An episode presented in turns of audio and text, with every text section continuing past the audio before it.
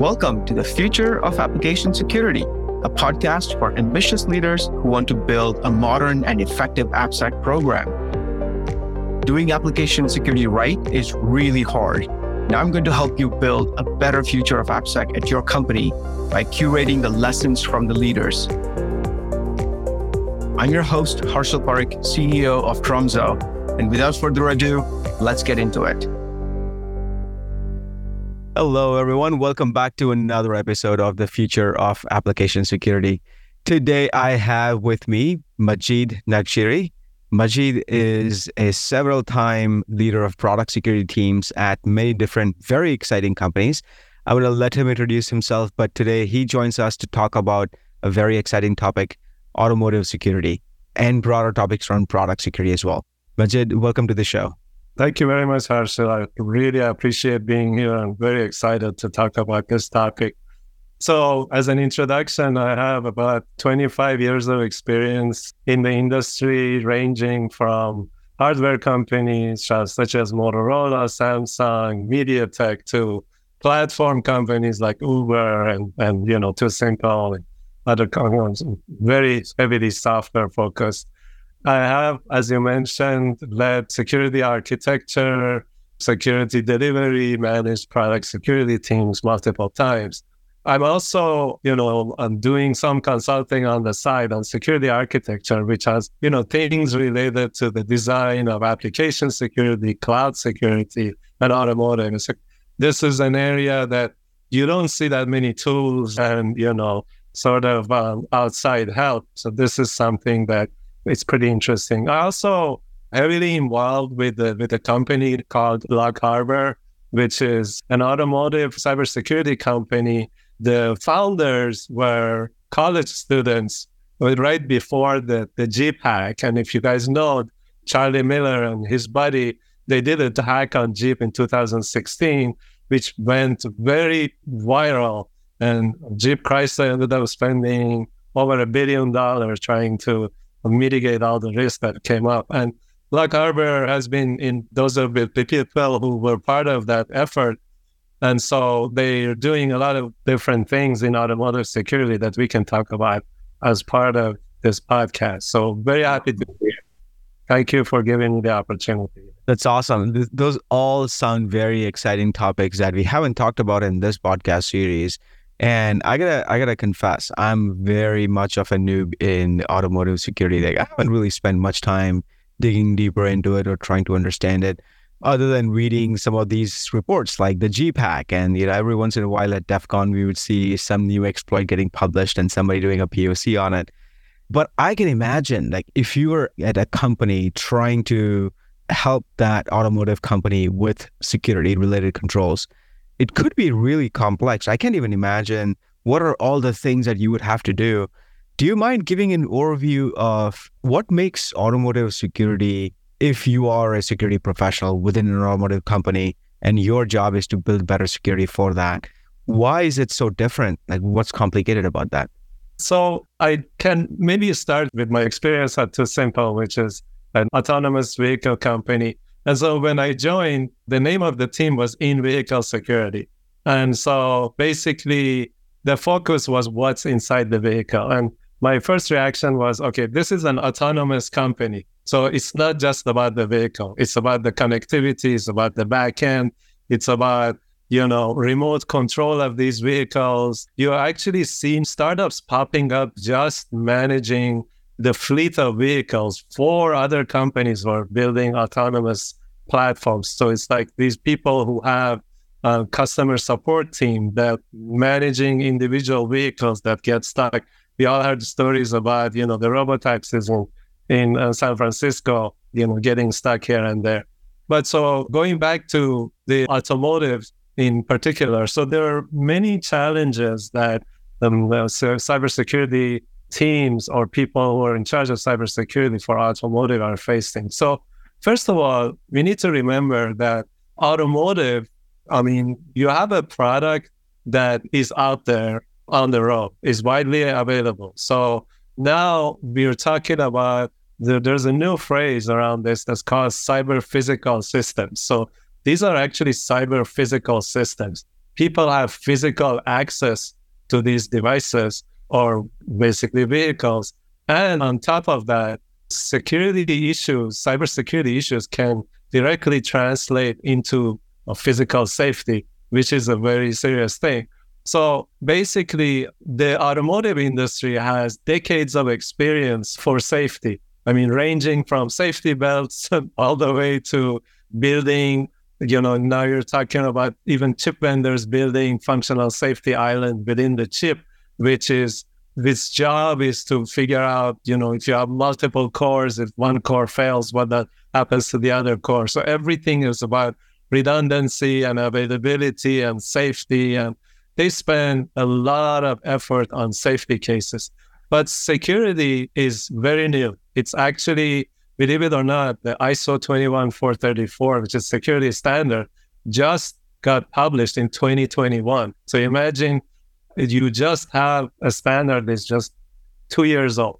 The United Nations also separately has created some regulation that they call type approval. So from twenty twenty-two, which is last year, any new car that is sold in the regions have signed that regulation, which is Europe and Japan and many other countries.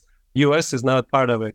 You have to have approval for, for the vehicle, which basically means you have to do all the cybersecurity things that they're asking, right? Yeah. So, but now you look at these standards, they're not really telling you how to do things. They're just telling you what you need. Like, you need a lot of documentation.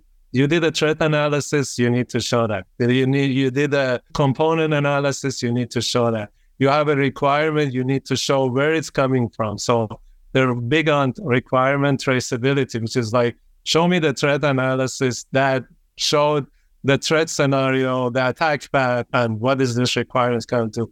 But they don't tell you anything about how to do stuff. Like, they don't tell you how to design things. They don't tell you how to remediate stuff.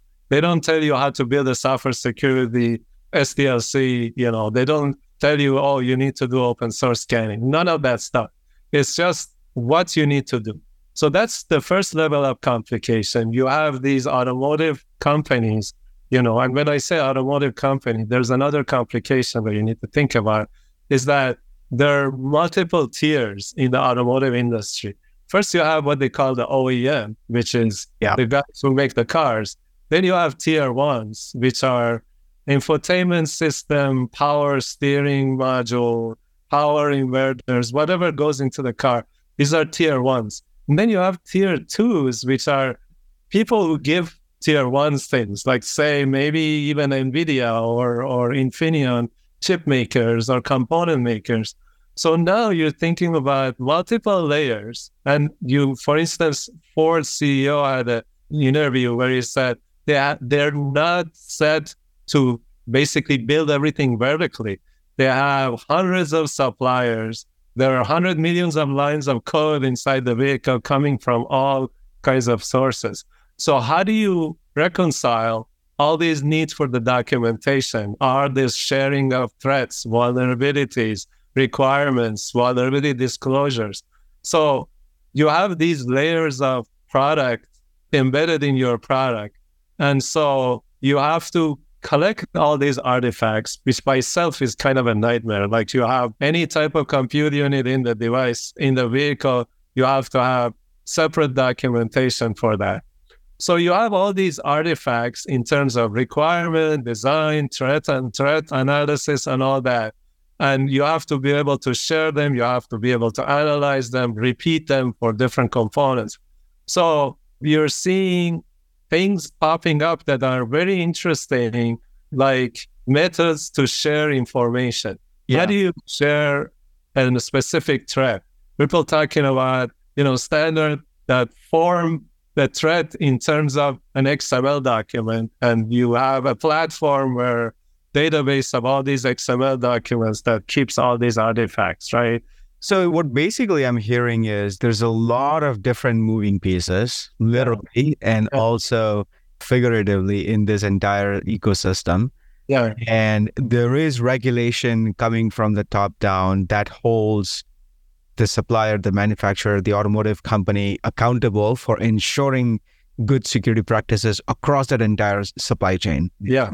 So does this make a security function or, you know, security compliance function within an automotive company heavily or heavier towards G R C as compared to just doing more technical cybersecurity things? Is that is that what happens in, in reality now that with more regulations coming in? Yeah, I think you picked on a very good point. So the standards are very heavy on, on G R C. And there are like companies, oh, I don't want to mention names, but these are very high-tech companies that are overwhelmed with the amount of information that is being produced, but it's more about the G R Cs. And then they're looking at it and saying, and this is, by the way, the issue that I I had with one of these threat models that we did. It's like, from an architect perspective, it's like, okay, so I have all these artifacts, but how are we going to fix these things? Which is coming back to the point that I was making, that there's a challenge of product security in general, not just automotive, is that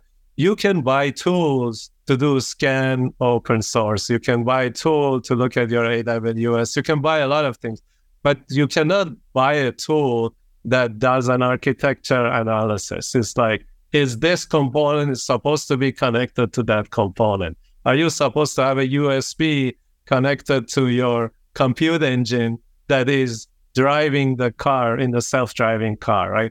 Those type of things, you still need people who have a long experience in product security, in hardware, in software, in cloud, in all of those aspects. They understand all aspects of a product and how to secure it, and they have the eye to look for it. So are these artifacts useful or not? It's not immediately effective, but it's like any other sort of audit mechanism. Everybody knows that you bring an auditor, you get a certification, S O C two or or twenty-seven thousand X, it doesn't mean you're secure. Like, hackers don't care about whether you have a certification or not. They just find a way.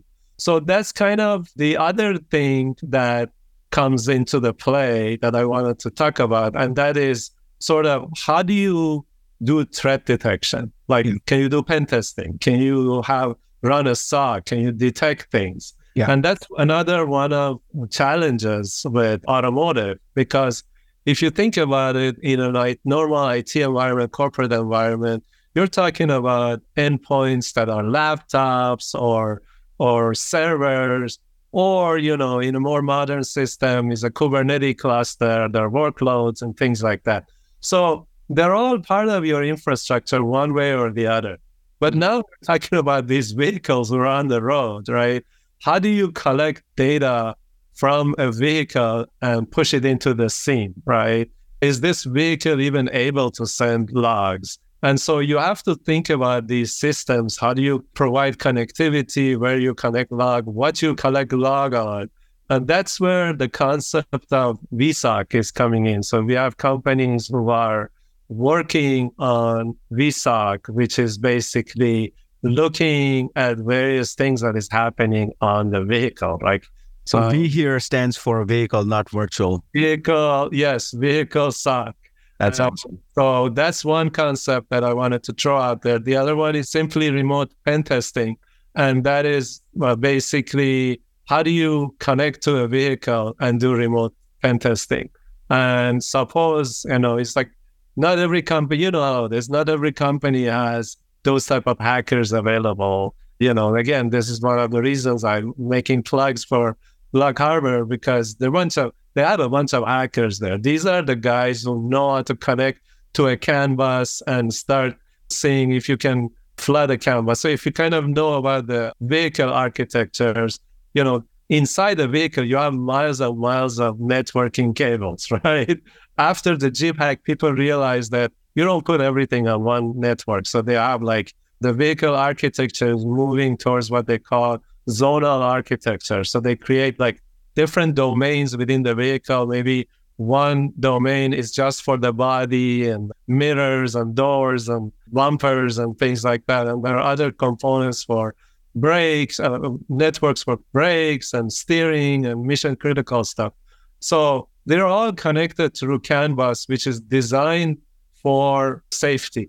These are buses where, you know, everything talks to everything. There's not a lot of usually security on the CAN bus.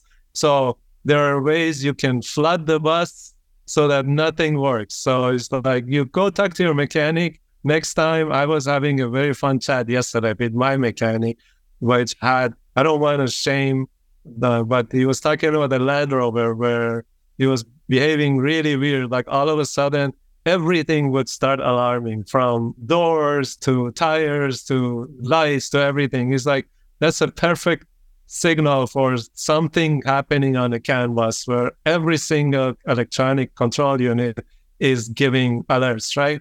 So remote pen testing is something that is needed. These companies may not have the right pen testers and hackers. So how do you allow pen testers to reach your car? This is a car that you probably don't want to show anyone because it has this brand new design. It's going for next year's auto show or C E S or something. You don't want to move it out of your lot. So can you send a box to the vehicle manufacturer and say, just connect this box to your vehicle, and I start throwing my guys at this and do that, the pen testing. So that means, look, if you're if you're building a brand new car, I'm guessing you're investing a lot of money on it. You can just ship people in, fly people in to do it in person, right? Can't you? Yeah, I mean, at some point you need to think about people too. If I have a company or a bunch of hackers, do they want to be away from their family or wherever they are, you know, nine months out of the year? Because right, you're testing in, in Korea, tomorrow you're testing in Japan, the next day is in, in Munich, you know.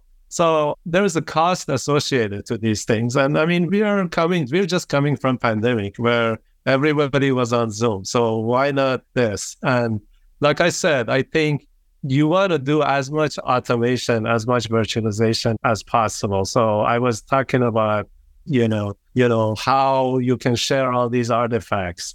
And may, maybe you did a threat analysis. So this is not an argument for remote being remote, but it's an argument for being data-driven, right? For instance, you did a threat analysis. And if you have a standard that you can basically codify your threat analysis, you show your sort of a threat that you came up with, the battery management system, for instance, in terms of an X M L file, right? Or a JSON file. And this is sitting inside the database. And you can just go look at that database and say, you know what? I have this threat now and I want to test this, right? And see how this does.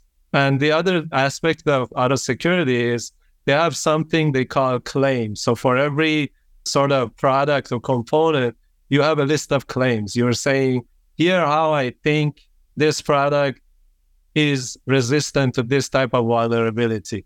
Then you have to have an artifact that supports your claim, whether it's an assessment or pen test and all of that. So all of these artifacts, the more they're done represented programmatically, the more efficient would all of this be. So, you know, there are companies who are working on building this type of information security assessment exchange protocols. There is a standard called TISAX. I don't know if you have heard about this.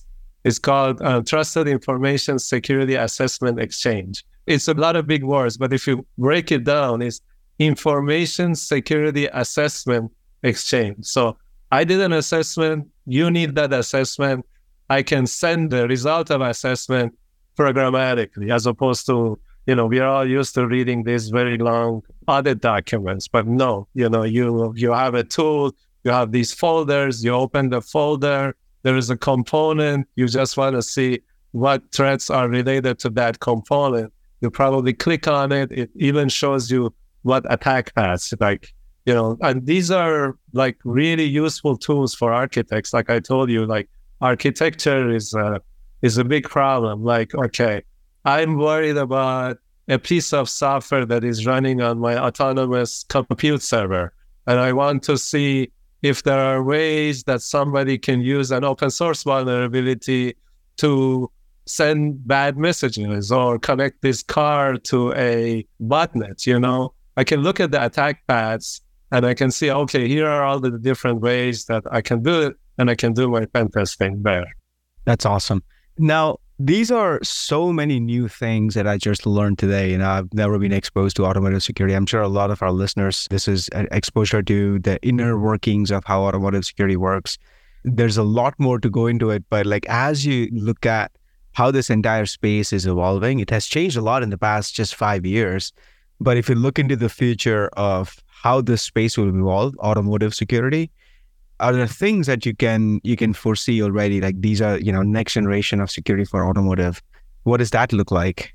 I think this type of, I'm hoping that this type of information exchange takes off, and there would be more people, just like, you know, the threat intelligence feeds, now there are ways to communicate their data. So I think that is something that I'm hoping goes forward. I think V SOC is definitely an area that we'll see a, a bunch of new players in there, you know, whether consolidation happens and that sort of thing. But I, I do see that whether, you know, your normal SIEM or normal S O C vendors are going to include this into their current offerings, or new companies come that we, we may see, but definitely the vehicle S O C, I think, is something that comes along. I mean, like every area of security, we are all worried about the Gen A I because, you know, the way people are doing prompt engineering and the lack of security on interaction with Gen A I. So anywhere where you have databases, when you have a lot of data, you know, then this is a big attack surface. So we know that even Mercedes, they made an announcement, they made ChatGPT available on their new cars. So I think the more you have these type of user in, I mean, and cars are becoming more connected and more user interactions, which basically means more personal data and more, you know, security vulnerabilities for people. So these are areas that I think people will end up paying attention to uh, more and more. And uh, I think in general, autonomous is going to, now that autonomous is sort of more of the hype and more into the past, the threat of into disillusionment and into the actual development. You see robotaxis in San Francisco and other places. I think I see autonomous moving more towards realization. That would mean more security and more maturity for security. So we see already as part of the standard, like I mentioned, there's a lot of need for documentation, and some companies are just building this, their product security organization, their security organization. So there I see, I will see a lot of maturity happening in that area. Good area to get into. Yeah, it's fascinating, all these things, especially, I did not know Mercedes integrated ChatGPT into their vehicles, but I could, I can imagine if there's enough G P Us available, you can have L L Ms running in your own vehicles that learns your own driving behaviors and, you know, drives like how you drive. That would be an incredible world to live in. Madjid, thank you so much for being on this podcast. Super fun conversation. Thanks for your time. Thank you so much. I really enjoyed it. Thank you.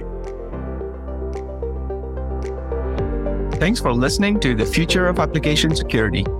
If you've enjoyed this episode or you are new to the show, I'd love to have you subscribe wherever you get your podcasts so you don't miss any episode. And if you like the podcast, I'd be grateful if you can leave us a review on Apple Podcasts. Thank you for listening.